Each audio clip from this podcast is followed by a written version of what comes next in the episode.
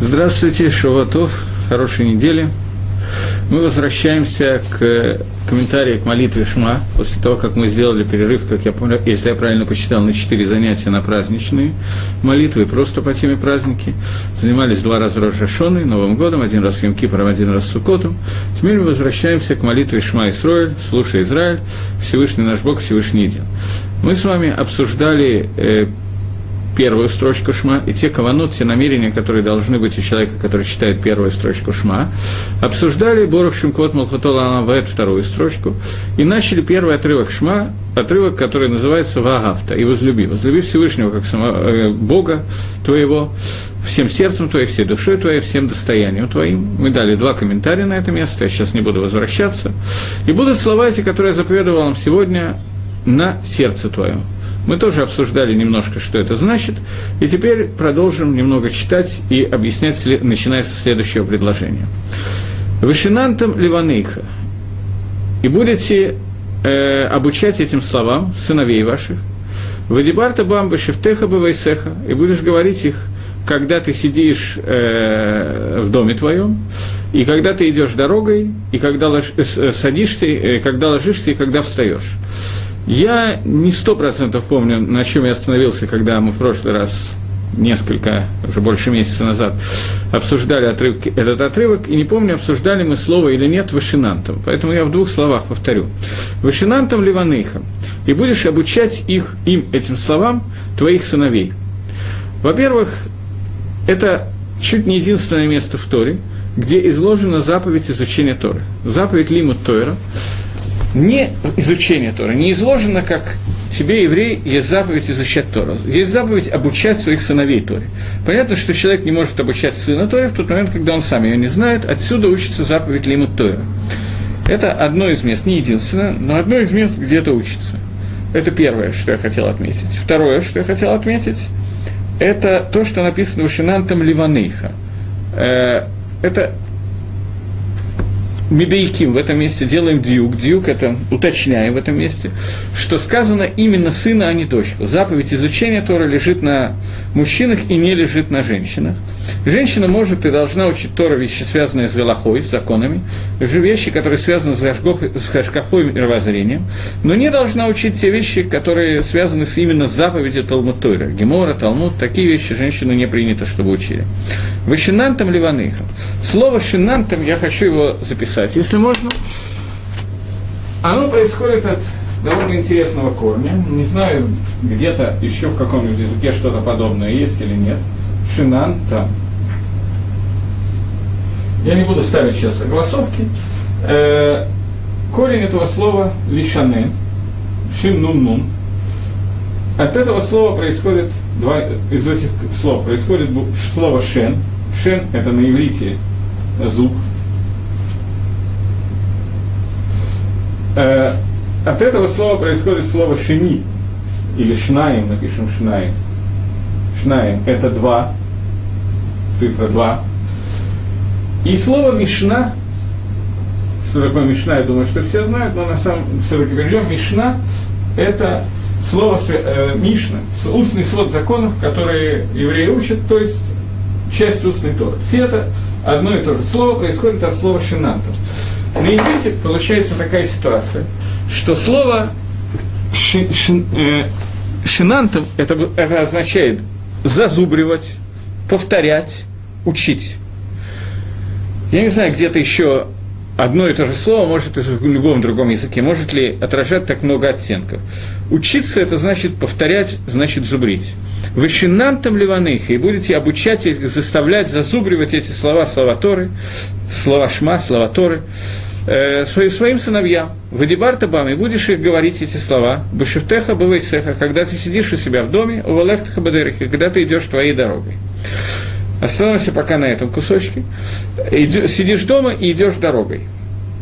Э, шма можно читать в то время, когда человек делает какую-то работу, идет по своим нуждам, делает что-то не обязательно стоять, не обязательно сидеть. Человек может читать шма в тот момент, когда он занимается какими-то своими делами.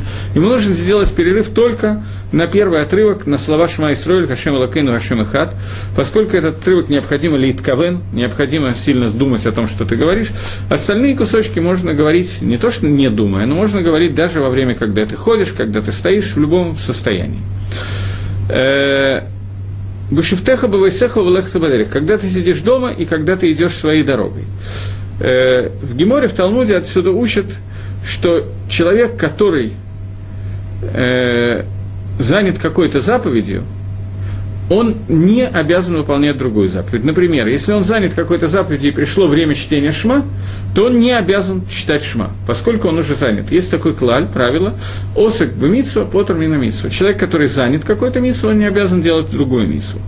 Здесь сказано, что шма мы должны читать «белех теха бадерих», когда ты идешь своей дорогой, «белех теха», твоим хождением дороги. В Геморе Суке, Сука отсюда учится, что человек, который идет дорогой, той дорогой, которая связана с его делами, с его личными делами, он хаяв читать шма во время, когда он идет. Он обязан читать шма. Но человек, который занят какой-то другой митцвой, он свободен от заповеди чтения шма и от любой другой заповеди. Есть клаль, а сугбу митцва потр минамитсу. Человек, который занят одной заповедью, он свободен от другой заповеди.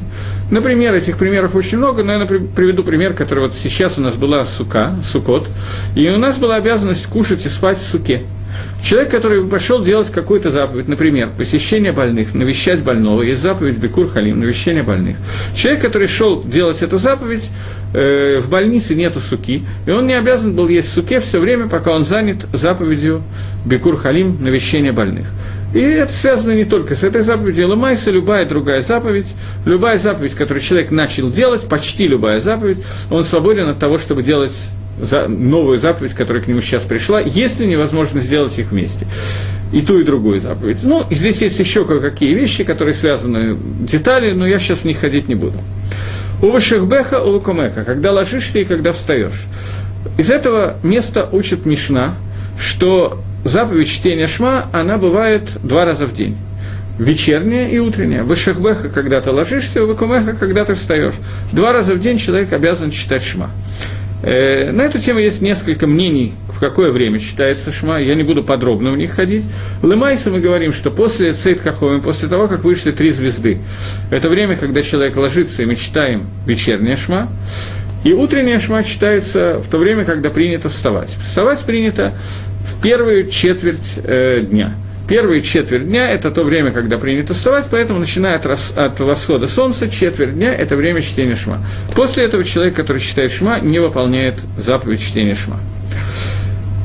Я не помню точно это предложение, мы читали или нет, поэтому я повторил очень коротко.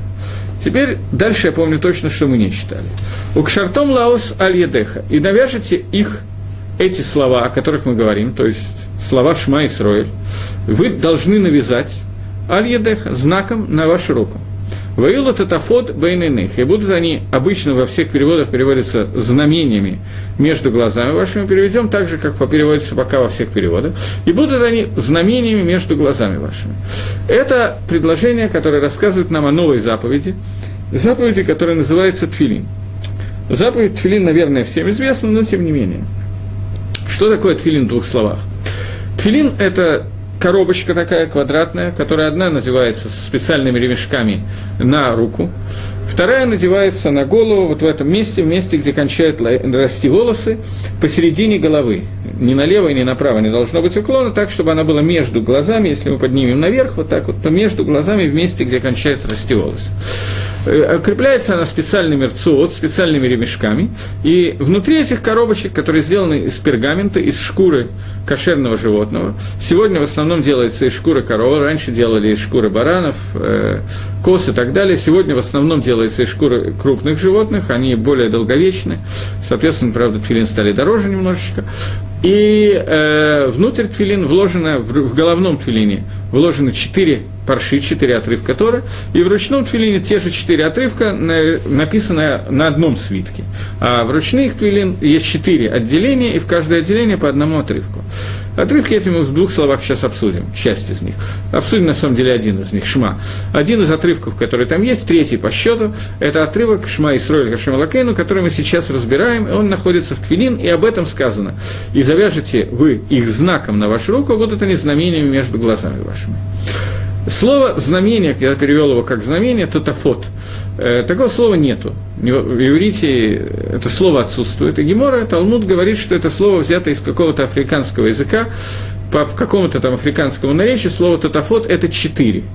И будут там у вас четыре свитка будут находиться в головном э, тфилине между глазами вашими. Я не могу ответить на этот вопрос, этот вопрос меня уже довольно долго занимает, но ответа на этот вопрос у меня нету.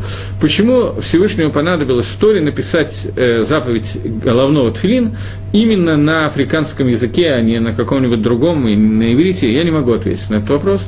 Но Гемора об этом говорит, на первом этапе нам этого должно быть достаточно. Итак, заповедь Тфилин – Тфилин Шильят и Тфилин Шильрош. Давайте на ней немножечко, на этих двух заповедях остановимся. Во-первых, я, не, я сказал на ней, надо было сказать на них, я оговорился, но на самом деле заповеди Тфилин есть две. Есть заповедь Тфилин Шильят и есть заповедь Тфилин Шильрош. И это две независимые друг от друга заповеди. И если у человека есть э, один тфилин, например, тфилин шильят, он должен надеть только его, если нет тфилин шильрош. И наоборот, если у человека есть только тфилин шильрош, он должен надеть только его. И, надев этот тфилин, мы выполняем одну из митцвот. Надев два тфилина, мы выполняем две митцвы. Это две разных независимых друг от друга митцвы. Как, собственно, и написано в посуке, будет это знаком. Это один, на, на руке это одна заповедь, и знамение между глаз это вторая заповедь. Точно так, как она написана в Торе, лымайся – это две заповеди. Когда мы надеваем тфилин, не так. Когда мы выполняем любую заповедь, у нас должна быть определенная кавана, определенное намерение для исполнения заповеди. Если мы этого намерения не намеревались, то мы не выполнили заповедь. В чем стандартное намерение при выполнении заповеди? Стандартное любой другой заповеди, про тфилин мы говорим чуть позже, любой другой заповеди, когда человек выполняет заповедь, он должен иметь в виду только одну вещь. Я это делаю лешем митсва, ради митсва. Тот момент, когда он митковен, имеет в виду, что он делает это, чтобы выполнить заповедь Всевышнего, он выполнил митсву. Есть считанное число заповедей, очень маленькое, которое прямо в Шульханорухе, приведены какие-то дополнительные каванот, дополнительные намерения, которые должен литковен человек, должен иметь в виду человек, когда он выполняет заповедь. В Сидуре приведено, приведен отрывок, который Сидур рекомендует, чтобы мы говорили в тот момент, когда мы надеваем тфилин. Шульханорах пишет, что человек должен лит кавен эту фразу. Поскольку фраза довольно длинная, и здесь каванот интересный, то я хочу прочитать просто из Сидура и перевести – и нейну кавен анахат тфилин. Вот я имею кавону, когда я надеваю тфилин. Мое намерение при надевании тфилин. Ликаем митцват бариши цивану. Выполнить э, заповедь своего Создателя, который нам заповедовал, да они тфилин, надеть тфилин. Как атол батарато, как написано в Торе, шатем лооталь ядеха, и навяжите их знаком на руку вашими. Воюла татафот бейн неха, и будут они знамением на, между глазами вашими. Аткан до сих пор. Это кусочек, который соответствует абсолютно всем мецвод. Никак, ничего нового, никаких добавок нету. Я выполняю эту заповедь и намереваюсь выполнить, потому что Всевышний мне дал заповедь, которая так-то и так-то звучит в посуке. Время арба паршиот. Это четыре парши. Четыре отрывка. Я не буду говорить в каждом отрывке, что написано. Шмага, я им шиво, кадошу, я Четыре отрывка Торы, которые находятся в Твилин. В них есть, продолжает Сидур, Шиешбаем и худого Ахдутоид Барашму. В них есть определение Ихуда, единства, Вахдуто и единственности Всевышнего и Барашму. Баалам во всем мире. Бейнатайм до сих пор ничего нового, добавочного нет. Вот теперь начинается. В Шинискор ни сила, ни флот. И что мы, надевая филин, должны вспоминать те чудеса, Шиаса Иману Басейном Мисраем, который делал нам Всевышний, когда водил нас из Египта. Вашерло Кох Вамимшала, Баильоним Ватахтоним, Ласуд Баем Кирацано. И что у него, у Всевышнего, есть сила и власть в верхних и внешних мирах делать в них все, что ему хочется. Выцивана и заповедовал нам Ашем Лаания Халяят, надеть твилин на руку, Лазикарон зронату я, чтобы помнить э, сильную руку, простертую руку, шиины, э, которая имеется в виду ту руку, которая Всевышний водил нас из Египта. Шиги негид галев, что она находится напротив сердца. По одному из мнений Геморы, если я не ошибаюсь, Рова, не помню точно, в Миноход. Гемора говорит, что твилин, когда надевается на руку, он должен быть чуть-чуть повернут, таким образом, что когда рука согнута, он должен быть кенегет галев, напротив сердца, указывать на сердце человека, который находится с левой стороны. Лишабет без тават махшавот, чтобы мы этим самым сделали шиебут, подчинили себе тот твилин, который надевается напротив сердца, на руку напротив сердца, он должен помочь нам подчинить себе те тавод, тавод – это желание, умахшавод – и те мысли, которые есть в наших сердцах, либейну, сердц наших, лавадатоид барахшмо, и чтобы мы служили Всевышнему барахшмо.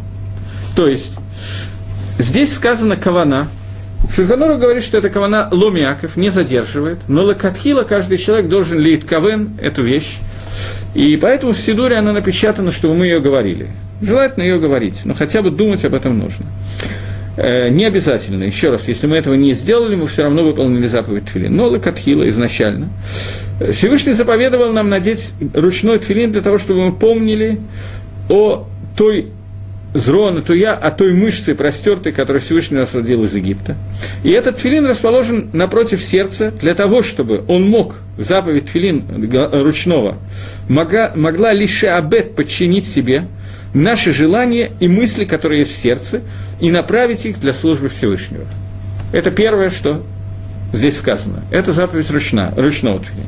Валя рожь, и нам надо надеть тфилин на голову, и при этом лит кавен – что оно должно быть, иметь в виду, что он негед гамох, напротив мозгов, шамаши бумахи, что та душа, которая находится в мозге человека, имшар хушай выкахатай, с остальными ощущениями и силами, кулам и шамадим, все они должны быть подчинены лавадоид барахшмо. Всевышнему благословенному. У Мишева Митсвот Тфилин, и из, из этой Митсвот Тфилин, и Тмашеха Лай, притянется ко мне, льет лихаем руким в шефа кадош, чтобы у меня была длинная жизнь и шефа достаток, святости, у махшавот к душим, к душот, и были у меня святые мысли, Блигар гурхет вавон клаль, и не было у меня никаких плохих мыслей, и никаких мыслей о грехе вообще. Шилой фатену вылоет гаребану яцергара, и чтобы не смогла нас лифатот соблазнить и не воевала против нас наша яцергара, Вини Хену и оставила Яцергара наш, что такое Яцергара, дурное побуждение, мы знаем. Лаавот и оставила наш Яцергара Лаавот Эд Гашем, что мы служили Гашему Кашер им Ливавейну, с, с сердцем нашим. То, беседа. Этого достаточно. Этот кусочек, который мы должны думать, когда мы надеваем тфилин, и этот кусочек, понятно, что независимо от того, думаем об этом или забываем об этом подумать, такое тоже может произойти. Тем не менее, этот кусочек каким-то образом отражает суть митсу тфилин. И давайте попытаемся разобраться в одной вещи. Тфилин надевается на голову и на руку.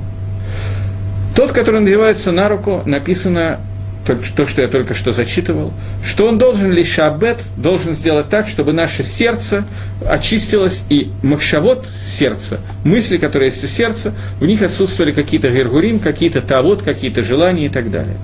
Тот твилин, который на голове, он должен направить наши мысли, тот твилин, который на руке, должен направить наше сердце. Две вещи, которые связаны с тфилин, который мы прочитали.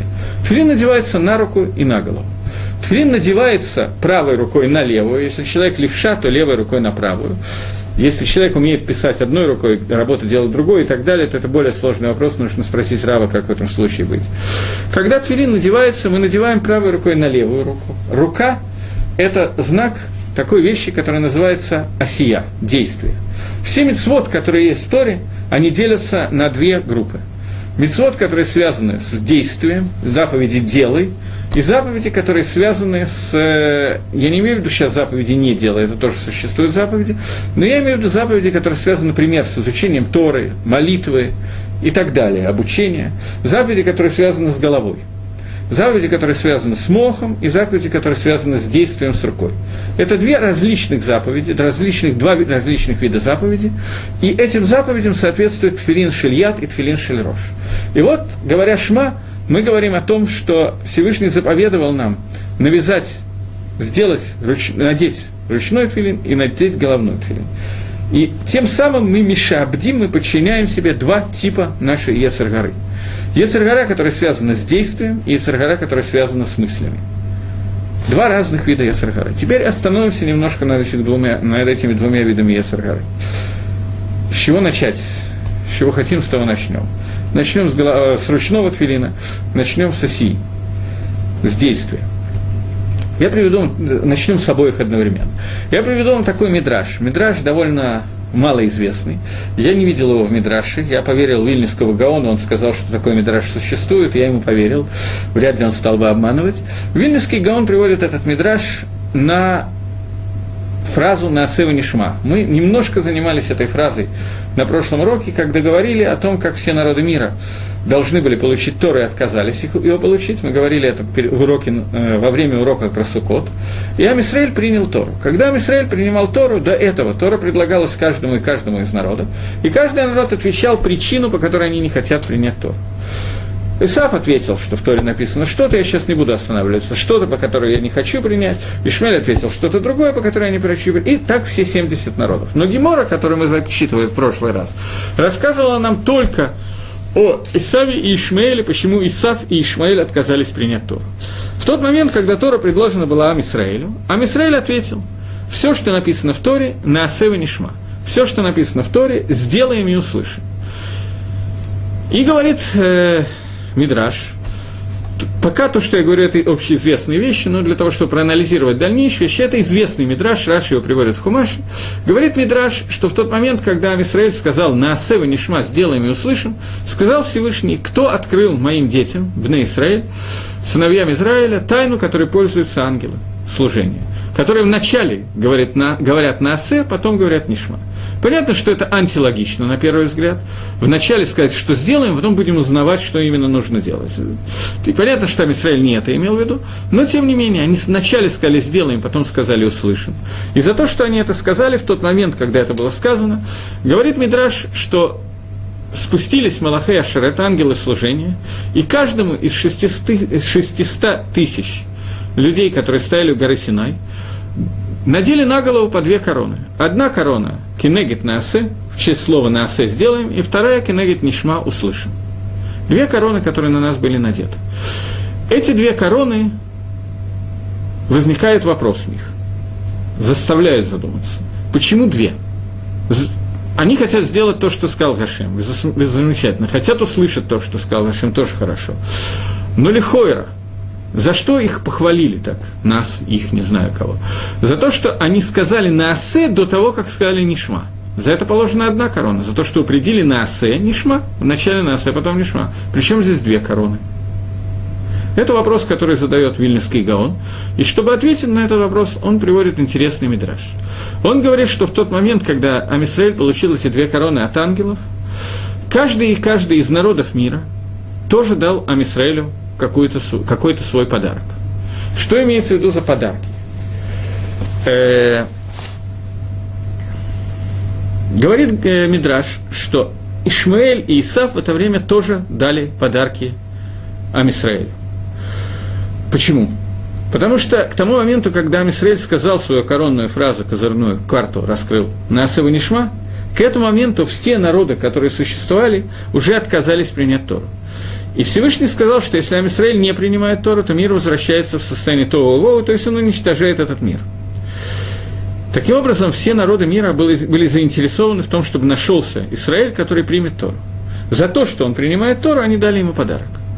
Говорит Мидраш, что Ишмаэль и Исав тоже дали подарки Амисраэлю. Это еще один подарок, который они получили. Что за подарки даются обычно? Я извиняюсь за цинизм. Бывают два типа подарков. Бывают подарки, когда человек дает подарок что-то очень хорошее. Я люблю другого человека, я ему даю что-то хорошее. Бывает такое, я не знаю, может, нехорошо про себя плохо говорить.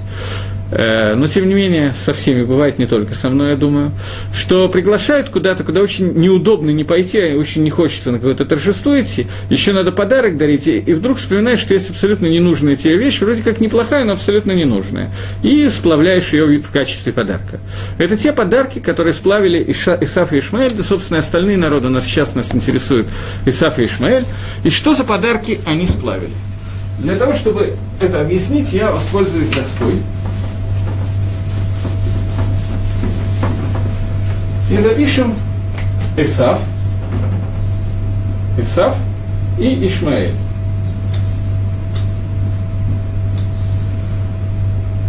Я надеюсь, что вы как-то знаете иврит, потому что если не знаете иврит, то это не так будет красиво слушать.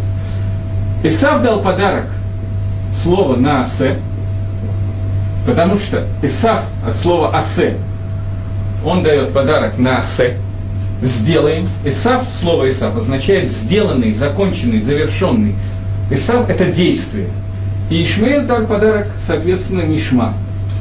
Ишмаэль от слова «шма», я извиняюсь, я его только неправильно написал, никто мне не подсказал. Ишмаэль, я повысил букву. Ишмаэль происходит от слова «шма», поэтому подарок он тоже дал от слова «шма». Шаме, шма, нишма. Нишма означает услышим, Ишмаэль – это услышит Всевышний. Исав происходит от слова «асе делай», поэтому подарок, который он дает, это слово «на асе». Что я имел в виду, когда я сказал о том, что бывает такое, в данном случае это произошло, когда подарки, которые дали Ишмаэль и Исав, это то, что им не нужно, им лишнее, поэтому они дали это в подарок. Я приведу это на какой-то такой известной хасидской майсе. Я еще не очень сильно знал, что такое хасидизм, и не очень сильно вообще считать, может быть, только научился. Но мне рассказали в городе Санкт-Петербурге, тогда Ленинграде, что есть такой мусак, такое понятие – шираем, остатки что если Ребе кушает хасидский, то то, что у него остается, он отдает хасидам. Шираем от Рэби, остатка того, что кушает Рэби, это сигула, это такое лекарство для парносы, для пропитания. Шираем от Балябайта, то, что осталось от Балябайта, от э, хозяина дома, как это сказать, работающего человека, обеспеченного, хорошо обеспеченного человека, это сигула, лекарство для Ирашамай, для боязни Всевышнего. Почему? С чем это связано? Человек оставляет то, что ему не нужно – для Рэби не нужна ему, он, вся его работа, вся его суть, это Ират Шамаем, это боязнь Всевышнего. А вода Дашем, служба Всевышнему. То, что для него лишнее, то, что он оставляет, то, что он не обращает внимания, это парноса, пропитание. Потому что на это он не, оставляет, э, не обращает внимания. И наоборот. Ишмаэль и Исав, у них тоже, только сейчас это уже более серьезно, чем Майса про Ребис, э, Ишмаэль и Исав, у них тоже был остаток. Были какие-то ненужные вещи, которые он хотел сплавить, и это то, что нам досталось от него. От Исава нам а, досталось слово «насе», от Ишмаэля нам досталось слово «нишма». Исав и Ишмаэль – это два вида Ецаргары, два вида из Аргары тоже не совсем правильно сказать, два вида того, что отходит в сторону от правильного пути. Исав, его суть, это действие, и у него есть отклонение от действия, есть правильный путь, путь действия Лышем Шамаем, путь того действия, которым нужно делать, работать, ласот делать. И есть осия, которая осия шелесав. В чем разница? Я обращу ваше внимание на какую-нибудь одну-две накуды. Я хотел об этом говорить перед Йом но не помню, я успел или не успел говорить. По-моему, не успел об этом говорить.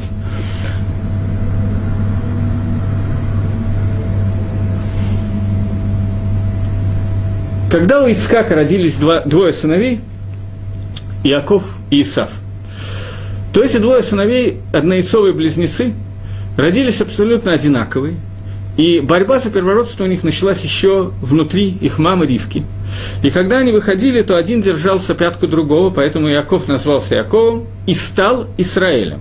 Стал Израилем, то есть Ешар Кель прямо ко Всевышнему. Стал тем, кто выпрямил свой путь, направил его ко Всевышнему. Исав, так как я его написал здесь на доске, он встречается только, да, если можно показать, как он написан, то он написан здесь так, как вы не найдете такого написания в Торе. Он написан здесь Айн Син, а потом буква Ют, и потом Вав. В Торе он обычно написан без буквы Ют. Айн Син Вав. Это стандартное написание, которое дается. Это написание, которое называется Ктав Хасар, Хасер. Неполное написание. Есть одно место – в Танахе, я не знаю где, где он написан полностью так, как я написал. Это полное написание. Я не знаю где, Аризаль приводит, что есть такое место. Я, не то чтобы я даже самахтина Аризаль, я, честно говоря, хотел проверить, хотел найти это место, но я не очень знаю, как это сделать. Я попросил кого-нибудь посмотреть по, по компьютеру или по конкордации, каким-то образом по конкордации проверить, где есть Исав с буквой Ют. Э, такого слова Исав с буквой Ют я не нашел ни одного, но Ми Исав или Ле Исав я нашел десятки – и тут очень трудно что-то определить, потому что ми Исав и Маасав будет писаться одинаково. Маасав – это просто действие, а ми Исав – это от Исава. И поэтому я точно не знаю, какое из этих мест имел в виду Аризаль, а проверить их все у меня не хватило терпения. Там очень много. Просто в конкордации это страница полторы, и у меня не хватило на это терпения. Я хотел это сделать, честно, но не справился. Но я поверил Аризалю, что раз он нашел такое место, то наверняка это место есть. Так вот, это правильно, и грамматически это вода и правильное написание слова Исав. Исав написано в тако, таким вот способом, если мы сделаем одну вещь, а именно заменим две последние буквы, букву Ют и букву Ва, которые написаны в конце, заменим их местами, то получится, я сотру и напишу заново, получится слово «асуй». «Асуй» – это означает «сделанный». И это полное имя Исава, имя, которое означается «доделанный, завершенный». Я сейчас приведу пару примеров, почему Исав назван именно таким способом. Потом нам надо все-таки вернуться к Тфилин, еще немножко про Ишмаэля поговорить, вернуться к Тфилин, для чего я это рассказываю. Исав назван Исавом, и второе его имя – это Сеир. Сеир, дословно, волосатый. Сар – это волосы. Исав родился, говорит Мидраш, что Исав родился волосатым. Обычно просто при прочтении Торы и Мидраша возникает впечатление, что есть дети, у которых очень мало волос на голове, есть дети, у которых много волос на голове. Это не совсем верно. Про Исава говорится нет. А волосатость Исава – это немножечко другое. Э, в какой момент ребенок становится взрослым? Мальчик становится взрослым в 13 лет, плюс у него должны быть штейсород, два волоска, которые должны вырасти в определенном месте, например, на бороде. Исав родился бородатым, Исав родился завершенным, он родился взрослым. Ребенок, который рождается, он рождается в таком виде, что он должен пройти путь до тех пор, пока он себя должен усовершенствовать, стать самим собой. Он должен легашлим от отца, восполнить себя. Исав весь негет этого. Он рождается завершенным, совершенным. Когда-то был такой человек Раби Акива, Акива бен Йосеф, мы его много раз обсуждали. Э, когда он был приговорен незадолго до его приговора к смертной казни, человек по имени Турмус Рупус, который был прокуратором Иудеи в этот момент, устроил с ним публичный диспут, на котором он задал Раби Акиву много вопросов. Один из вопросов был вопрос, э, что важнее для Всевышнего, Маасей де Адам, о Маасей де Яшем, действие рук человека или действие рук, рук Творца, что более прекрасно в этом мире – Раби Акиве было трудно ответить на этот вопрос, потому что он знал, что Турмусрубас имеет в виду Бритмилу. В чем состояла суть вопроса? А Кодыш Баругу Всевышний, благословен он, может все. Он создает человека. Он создает этого человека и дает ему первую заповедь, которую он должен сделать – обрезание. Если тебе нужно, чтобы человек родился, был создан, был обрезанным, если человек обрезанный более совершенный, чем необрезанный, то задавал Турмус Рубус простой вопрос, почему нельзя было его создать с самого начала, с обрезанием? Зачем нужно делать так, что каждого ребенка нужно обрезать? Раби Акива знал ответ на этот вопрос, и мы с вами знаем ответ на этот вопрос. Но он понимал, что ему будет трудно объяснить это Турмус Рупусу. Ответ очень простой. А Кодыш Баругу Всевышний изначально сотворил этот мир несовершенным и незавершенным, для того, чтобы, начиная с Адама Решона и кончая еще не скоро, или скоро, будем надеяться, это кончится, на все поколения, человек должен был доделывать этот мир. Всевышний создал человека шутафом, сотрудником, который будет вместе с ним завершать мир, совершенствовать его и доделывать его. Все наши мецвод, все наши заповеди, которые мы получаем, получили, они созданы для того, чтобы мы дозавершили этот мир, доделывали его. Поэтому мир Бакавана Шлема изначально Всевышний с определенным намерением создан несовершенным и незавершенным. Это заповедь Бритмилы, которая это показывает одну вещь. Существует ситуация, когда человеку не надо делать Бритмилу. Ситуации две может быть. Первая ситуация, когда он рождается обрезанным, такое бывает, крайне редко, но бывает. На моей практике, э, я когда-то был Мойлом, на моей практике был один человек, который хотел сделать обрезание в возрасте довольно взрослым, Ему не надо было делать обрезание, он был абсолютно обрезанным. Э, и это очень редко бывает. Иаков Авину родился обрезанным. Это первый случай, когда не надо делать обрезание. И второй случай, когда не надо делать обрезание, это случай, который в Геморе называется, когда умерли два брата из Абритмилы. То есть сделали Бритмилу, младенца он умер. Родился следующий младенец, ему тоже сделали Бритмилу, он тоже умер. В этом случае мы считаем, что у него есть какое-то заболевание, которое э, показывает, какое-то заболевание, которое показывает, я, Минаси, поздравляю тебя. Э, так вот, э, у него было какое-то заболевание, которое означало, что он, ему нельзя делать бритмилу по каким-то причинам. Это возможно. Возможно. Сегодня в современной медицине существует болезнь, которая называется желтушка, родильная желтушка. Почти любой младенец, который рождается, он рождается с, этим, э, с этой болезнью. У него есть повышенный билирубин. Обычно через неделю, даже раньше, примерно на шестой день этот билирубин падает, и ребенок к восьмому дню уже его нету практически, нет, он на, на нормальном уровне, 8-9, и при этом уровне можно делать обрезание. Если же это, например, 12, то в этом случае бритмилу делать опасно, поскольку очень плохая свертываемость крови. Билирубин отвечает в частности за свертываемость крови. Поэтому в этом случае обрезание откладывается до тех пор, пока ребенок перестанет быть желтеньким. Исав, одно из его имен, Эдом. Может быть, один из спрашивающих сейчас мне тоже напишет, что он был красный, когда родился. У Синганчкука была та же самая проблема. Что можно сделать? Ему, наверное, не надо было делать обрезание. Так вот, когда родился Исав, он родился абсолютно красным. Что значит красным? Имеется в виду, что это желто-красный оттенок кожи, который показывает, что этому человеку опасно делать бритмилу. Ицхак Авину ждал, пока у Исава пройдет эта краснота, желтизна, для того, чтобы можно было сделать ему бритмилу. Он ждал какое-то время, и она не проходила. До тех пор, пока Исав не вырос и не сказал, что он отказывается делать бритмилу. Таким образом, интересная ситуация. Ицхак Авину не сделал обрезание ни одному из своих детей – Лозаха сделал бритмилу ни одному из своих детей. Яков родился обрезанный, а Исав отказался от бритмила. Вначале ему нельзя было делать из-за того, что он был красный, потом ему нельзя было делать, потому что он стал взрослым и отказался от этого. Такая ситуация произошла. Это два имени, которые даны Исаву, которые встречаются в Торе, Этом, Эдом и Сеир. Они оба являются объяснением имени Исав в качестве Асуй, завершенный. Он родился взрослым, завершенным, и он родился красноватым для того, что ему нельзя было сделать бритмилу. Поэтому, ведь суть бритмила, как я сказал, это показать, что человек создан незавершенным, несовершенным, и его задача себя усовершенствовать. Весь Исав, он весь воюет с этим. Он весь против этой задачи. Он отказывается усовершенствовать мир и совершенствовать себя. Он цельный, он готовый. Ему ничего не надо делать. Поэтому суть Исава в, в, в, в том же слове «асе», «лаасот», как то слово на «асе», которое сказали евреи. Но осия Исава и осия евреев – это разная осия. Действие, делание, которое делает Исав, это делание не для того, чтобы завершить себя, а в рамках того, что он завершен. Построить большие дома, более высокие, сделать лучший компьютер, установить лучшую сеть интернета и так далее, и так далее. Я сейчас говорю примеры, которые мы знаем но ни в коем случае не сделать завершенность и духовное совершенствование себя. К этому Исаф не имеет отношения. Это для него лишнее, это он оставляет. И это тот подарок, который он дал им Израилю, когда им Израиль принимал Тору. Он дал им подарок на осе, ту осию, то действие, от которого он отказывается.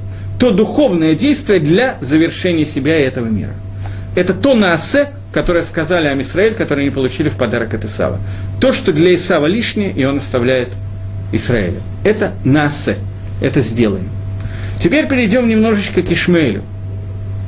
Сделаем и услышим. От Ишмаэля мы взяли в подарок Нишма. Что такое Нишма? Что такое Шмия?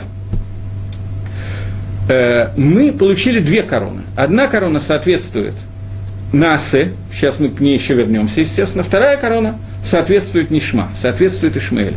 Ишмаэль дал нам вот это вот Кох Шми. Что такое Ишмаэль? В чем состоит кох Шми Ишмаэля? Немножко более сложно, более длинное, боюсь, что мне будет плохо со временем, но несколько накудот я все-таки считаю, что я должен здесь сказать. Есть мидраж, который говорит... Нет, дайте сейчас одну секундочку. Может быть, этот мидраж все-таки не должен говорить. Э, само перевод слова «Ишмаэль» означает «услышит меня Всевышний». Ишма Кель, услышит Всевышний. Есть два объяснения, которые... Одно объяснение написано в Торе, почему он называется Ишмаэль, назван Ишмаэлем, второе в Мидраше. Может быть, как-то в другой раз я это расскажу, просто чтобы не уходить в сторону сегодня. Ишмаэль услышит меня Всевышний. Суть Ишмаэля, она совершенно противоположная сути Исава. Например, Ишмаэль сделал бритмилу, Ишмаэль обрезан – его обрезание не, так, не совсем такое, как то обрезание, которое делает. В ней не хватает одного элемента, элемента, который называется прия. Сейчас не буду входить в детали этого элемента. Шмель называется в Торе Пера Адам. Пера Адам обычно переводится как слово «дикий», но здесь намного более сложный перевод этого слова. Пера – это распускаться. Отсюда даже слово «перах» – цветок, который распускается. Отсюда же слово «прия», которое оголяет что-то и так далее. Суть Ишмаэля – это то, что он не принимает на себя какие-то рамки. И если мы сегодня посмотрим на потомков Ишмаэля, то часть из того, что я говорю, станет очень хорошо видна. Он отказывается принимать... Кто-то из Мифоршим пишет, что он отказывается принимать на себя тарбут, отказывается на себя принимать культуру. Но имеется в виду, он отказывается привести себя в какие-то рамки. Его суть состоит в том, что Ишмакель услышит меня Всевышний. Есть всего два народа, а именно Ишмаэль и Исраэль, в которых в именах, в названиях которых заключено имя Всевышнего. Исраэль – это Ешаркель, прямо ко Всевышнему, Ишмаэль – это Ишмакель. Но Ишмакель услышит меня Всевышний совершенно не так, как та шмия, о которой мы сейчас будем говорить. Шмия Ишмаэля – это шмия такого принципа, что что бы я ни захотел, что бы я ни сказал, Всевышний меня слышит. Существуют рамки, строгие рамки. Что такое Тора? Это одна из причин, по которой Тора так тяжело принять и так тяжело соблюдать. Тора требует от нас очень жестких рамок, ограничений, границ, агдара, определения, граница. Это можно, это нельзя, это делается так, это делается так, и так далее, и так далее. Все это диктуется нам. Мы обязаны. Есть понятие хиюф. Это то, что отказывается принять Ишмаэль. Шмия Ишмаэля – это Ишмакель. Что бы я ни захотел, куда бы я ни пошел, где бы я ни был, Всевышний меня услышит. Услышит Всевышний. Отказ от рамок. Я сейчас приведу вам известный Раши на Хумаш и немножечко попытаемся его прокомментировать. Сначала сам текст Хумаша. Когда Авраам сделал Бритмилу, то на третий день после своего обрезания он сидел у шатра в жаркий день в Бершеве и ждал, когда к нему приведут путники – для того, чтобы сделать митсу, э, заповедь гостеприимства. Ему было тяжело это сделать. Почему это было тяжело сделать? Потому что Всевышний сделал такую жару, что не было людей, никто не проходил мимо. Для того, чтобы Авраама не затруднять это, сделал Всевышний. Но Авраам был очень мецтаэр, очень переживал по этому поводу. Тогда Ашем послал ему трех ангелов, но Авраам не знал, что это ангелы, считал, что это путники, и принял их за путников в пустыне путники, которые ходят по пустыне, на иврите это слово «аравим». Мидраш их так и называет «аравим». На современном языке это арабы. Аравим – те, которые путешествуют по пустыне. Понятно, что Ишмаэля к этому моменту еще не было детей, Ишмаэль уже был, но неважно, у него не было детей в этот момент, не имеется в виду потомки Ишмаэля как таковое, но Авраам их принял за тех, с кем смешается Ишмаэль, кто потом станет наследниками Ишмаэля. И Авраам, когда их увидел, пригласил их себе в дом и сказал, зайдите, омойте ваши, нет, омойте ваши ноги, войдите и поешьте. И Раши останавливается на том, что почему Авраам так, вроде бы, на первый взгляд, не совсем вежливо. Приходят люди, он им говорит, помойте ноги при входе в дом. Сегодня я думаю, что так не принято, когда к людям приходят гости, первое, что им говорят, им не говорят, пройдите в ванную, помойте, пожалуйста, ваши ноги. Почему Авраам сказал таким образом?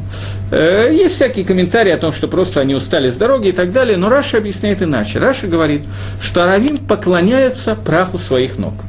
Поскольку они поклоняются праху своих ног, то Авраам боялся внести в дом идолопоклонничество, поэтому он сказал, мойте ваши ноги. И я хочу обратить ваше внимание на некоторую нелепость того, что написал Раша. Естественно, нелепость в кавычках. Что значит поклоняться праху своих ног? На ногах обычно приливает, если ходишь босиком, грязь.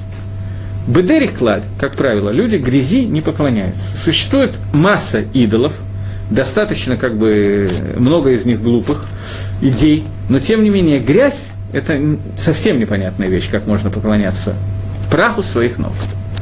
Пируши давар, который я слышал, объяснение, которое я слышал, объяснение такое.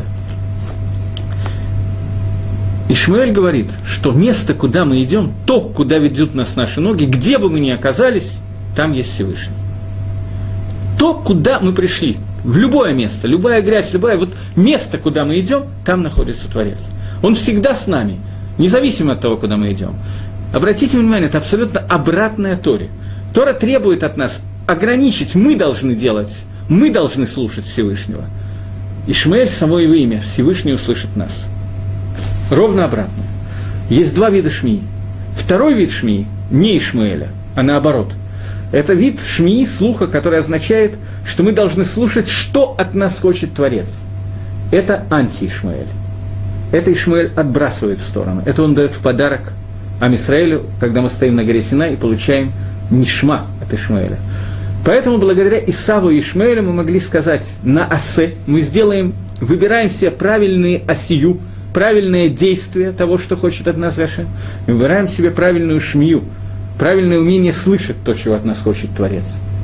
Это псолот, отбросы, которые отбросили Исаф и Ишмаэль. Заповедь Тфилин Шельят, она соответствует Насе. Она соответствует «сделаем». Действие, которое мы делаем, надевая тфилин на руку, мы говорим, я хочу вернуться еще раз к тому, что мы читали, к тому кусочку, который мы должны были читать каждый день, надевая тфилин. Э, и заповедовал нам надеть на руку, вспомнить ту зроана, ту я, ту простертую мышцу, которая, находится, которая была у Всевышнего, когда он вводил нас из Египта. И эта рука, которая находится кинегет галев, напротив сердца – с помощью этой заповеди тфилин мы должны, ручного тфилин, мы должны лишь абет безе, подчинить этим тавод, наши желания, которые, понятно, что желания, они переходят в действие, вы махшавот либейну, и те махшавот, те мысли, которые есть в нашего сердца, гаргашот, э, ощущения, которые есть у нашего сердца. Таким образом, заповедь тфилин, которую мы надеваем на голову, она символизирует, и она должна помочь нам – правильно направить те действия, которые мы делаем в этом мире. Любое действие, любая заповедь, которая связана с действием, например, возьмем одну из заповедей, которая связана с действием, заповедь сдока. Заповедь, которая более или менее понятна каждому здравомыслящему человеку, если человек встречает обеспеченный человек, у которого есть деньги, встречает человека, который нуждается, человека, который по той или иной причине, причины могут быть разные, не в состоянии прокормить себя и свою семью, или человека, который посвятил себя Торе и по этой причине ему, он не работает целый день, а большую часть дня учится и так далее. Причины могут быть разные. Синагога, которая, для синагоги нужны деньги на освещение, чтобы там постоянно было, и так, ну и так далее. Все понимают, для чего может быть нужна сдока. Человек, который выполняет заповедь сдока, он делает действие. Он берет монетку, кладет ее в сдочницу или покупает что-то и так далее. Он делает массу, он делает паулу, действие. Для того, чтобы это действие было направлено Лашем Шамаем, этому помогает заповедь Тфилин Шельят. Это символизирует заповедь Тфилин Шельят. Любое действие, которое я делаю, оно должно происходить от сердца, потому что сердце руководит Гаргашот, де, э, моими чувствами, ощущениями во время, когда человек делает заповедь. И делаю я это рукой. Рука и сердце, они связаны с Тфилин Шельят. Это то, что я должен направить, убрать оттуда то, что осталось у Исава, и оставить только то осию, то действие, которое Исаф оставил нам. Действие ради завершения и доделывания этого мира. Любая митсва, асе, любая заповедь делать, она создана именно для этого. Это каванот митсвы Твилин Шильят. Твилин Шель Рош. Твилин Шель Рош. Рош работает, голова – она работает для того, чтобы получать и обрабатывать ту информацию, которую получаю извне. Информация, которая получается человеком снаружи, она получается через различные ощущения. Зрение, слух и так далее. Шмия. Тора Шабальпе, например, она связана, устная Тора, она связана именно со шмией. Мы слышим, получаем слова Торы, мы и так далее. Когда мы стояли у горы Синай, мы слышали, как нам давалась Тора, слышали заповеди. Это шмия, это слух. Мы должны услышать то, что хочет от нас Всевышний, и отделить от этого все остальное. Для того, чтобы сделать эту работу Брейры, это разделение между тем, что я посвящаю себя тому, что хочет Творец, и остальное оставляю в стороне, для этого работает слух, который дает информацию, и мозг, мозг, который эту информацию обрабатывает. Зрение, оно относится к той же функции, что и слух, получению информации. И мозг, мозг, который обрабатывает эту информацию. Тфилин, который надевается на голову, работает по тому же принципу. Он должен помочь нам, это символ и способ, которым мы делаем так, что мы можем отделить все ненужное от той шмии, которая нужна, от той шмии, которая правильная шмия. Шмии от Шмаэля, Ишмаэля от шмии Нишма, которую мы сказали на горе Синай. Ишмаэль Лемайса забрал себе шмию невероятное количество. Если вы помните, есть такая песня, обычно в Симхатору ее поют, поэтому, может быть, сегодня мы еще все ее помним. Кимицион тесет э, тарау двар Хашем Иерушалаем. Это не песня, это посук. И потому что из Сиона выйдет Тора, и слова Всевышнего выйдут из Иерушалаема. Что значит слова Всевышнего выйдут из Иерушалаема? После того, как Маширабейну получал Тору весь Израиль на горе Синай, после этого основные, основной навиют, основное пророчество, которое давалось Маше, давалось, был Арон Кодыш, шкаф, в котором находились скрижали Завета, Сейфер Тора. Над ним были два керувима, два не знаю, как перевести, ангела как-то плохо. Два керувима, два ангела. Между ними, с, этого, с этой крышки ковчега Завета, выходил голос Всевышнего, и Маше его слышал. В дальнейшем этот Арон Кодыш находился в Иерушалайме, на горе Мария, на горе Мария, за стеной плача. И именно там сегодня находится мечеть, в которой находится Ишмаэль. Ишмель захватил себе маком, место, из которого выходит макор шмия, источник шмии, правильный шмии. Но он обратил эту шмию туда, куда он хотел обратить ее в Ишмаэля. Нет, мы услышим Всевышнего, а Всевышний услышит нас. Это разница. Мы должны с помощью Твилин Рош, мы должны сделать так, чтобы наша шмия стала шмия Амити, правильной, настоящей шмией. И об этом мы говорим, когда мы читаем следующий кусочек перед надеванием тфилин. Агав, его можно э, прочитать и после надевания тфилин заодно. Это не обязательно. Важно, чтобы во время, когда мы надевали тфилин, мы подумали о том, о чем мы сейчас говорим. Итак, мы читаем. Сейчас, секундочку. Валь Гарош и надевать твилин на голову. Негид Гамох напротив мозга – место тфилин, идеальное место, это вот здесь, когда рождается ребенок, маленький ребенок, то здесь, мне хотят направить камеру, но у меня уже это место не так видно, есть такое место, которое называется родничок. Э, там очень тонкий слой, и если положить туда руку, то слышится как, вот, как пульс такой. Так вот он называется. Это правильное место для твилин. Э, негид гамох, напротив мозга, наиболее близкое к мозгу что та душа, которая находится в мозге, вместе с остальными ощущениями и силами, все были бы Мишуабадим подчинены службе Всевышнего. Чтобы мы подчинили свой мозг службе Всевышнего. Это две идеи. Идея Насе и идея Нишма.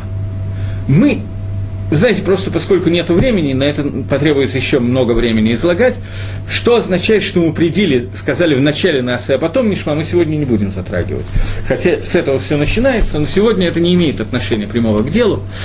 Э, так вот, два этих коха, которые нам оставлены Ишмаэлем и Исавом, мы должны подчинить с помощью Тфилин Шильят и Тфилин Шильрош на службу Всевышнему.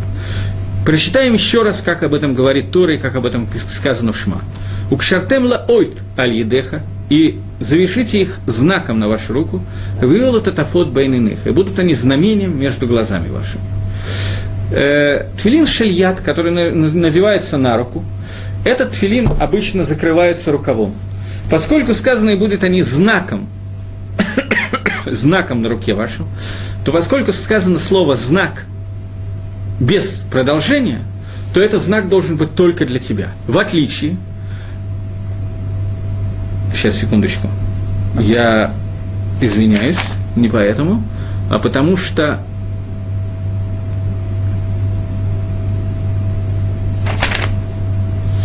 Потому что в другом месте сказано «Ваелыха леот». В другом месте сказано «И будет это для тебя знаком».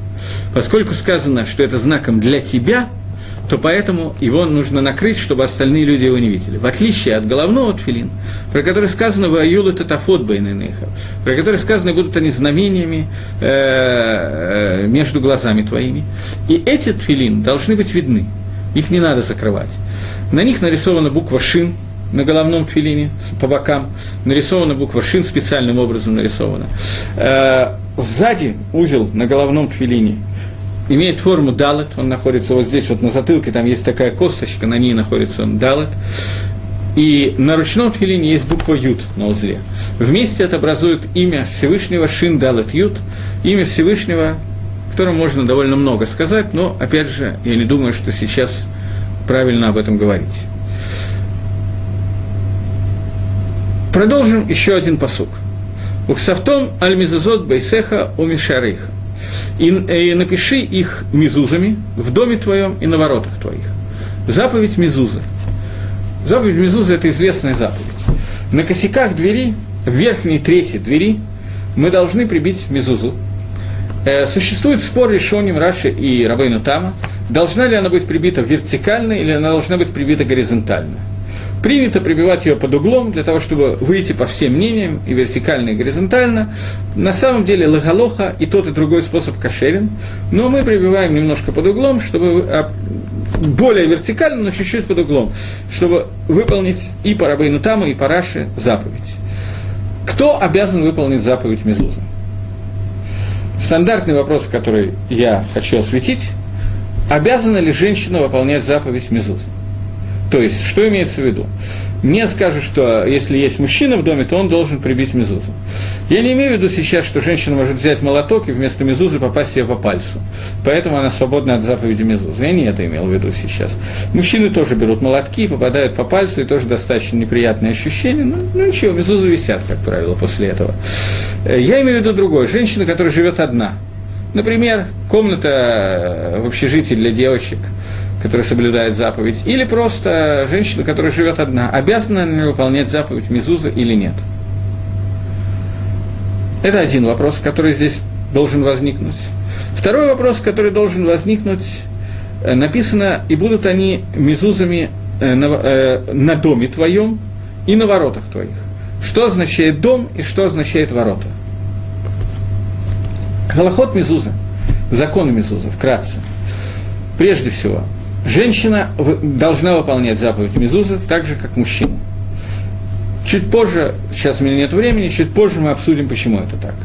Второе. Мезуза прибивается не хозяином дома.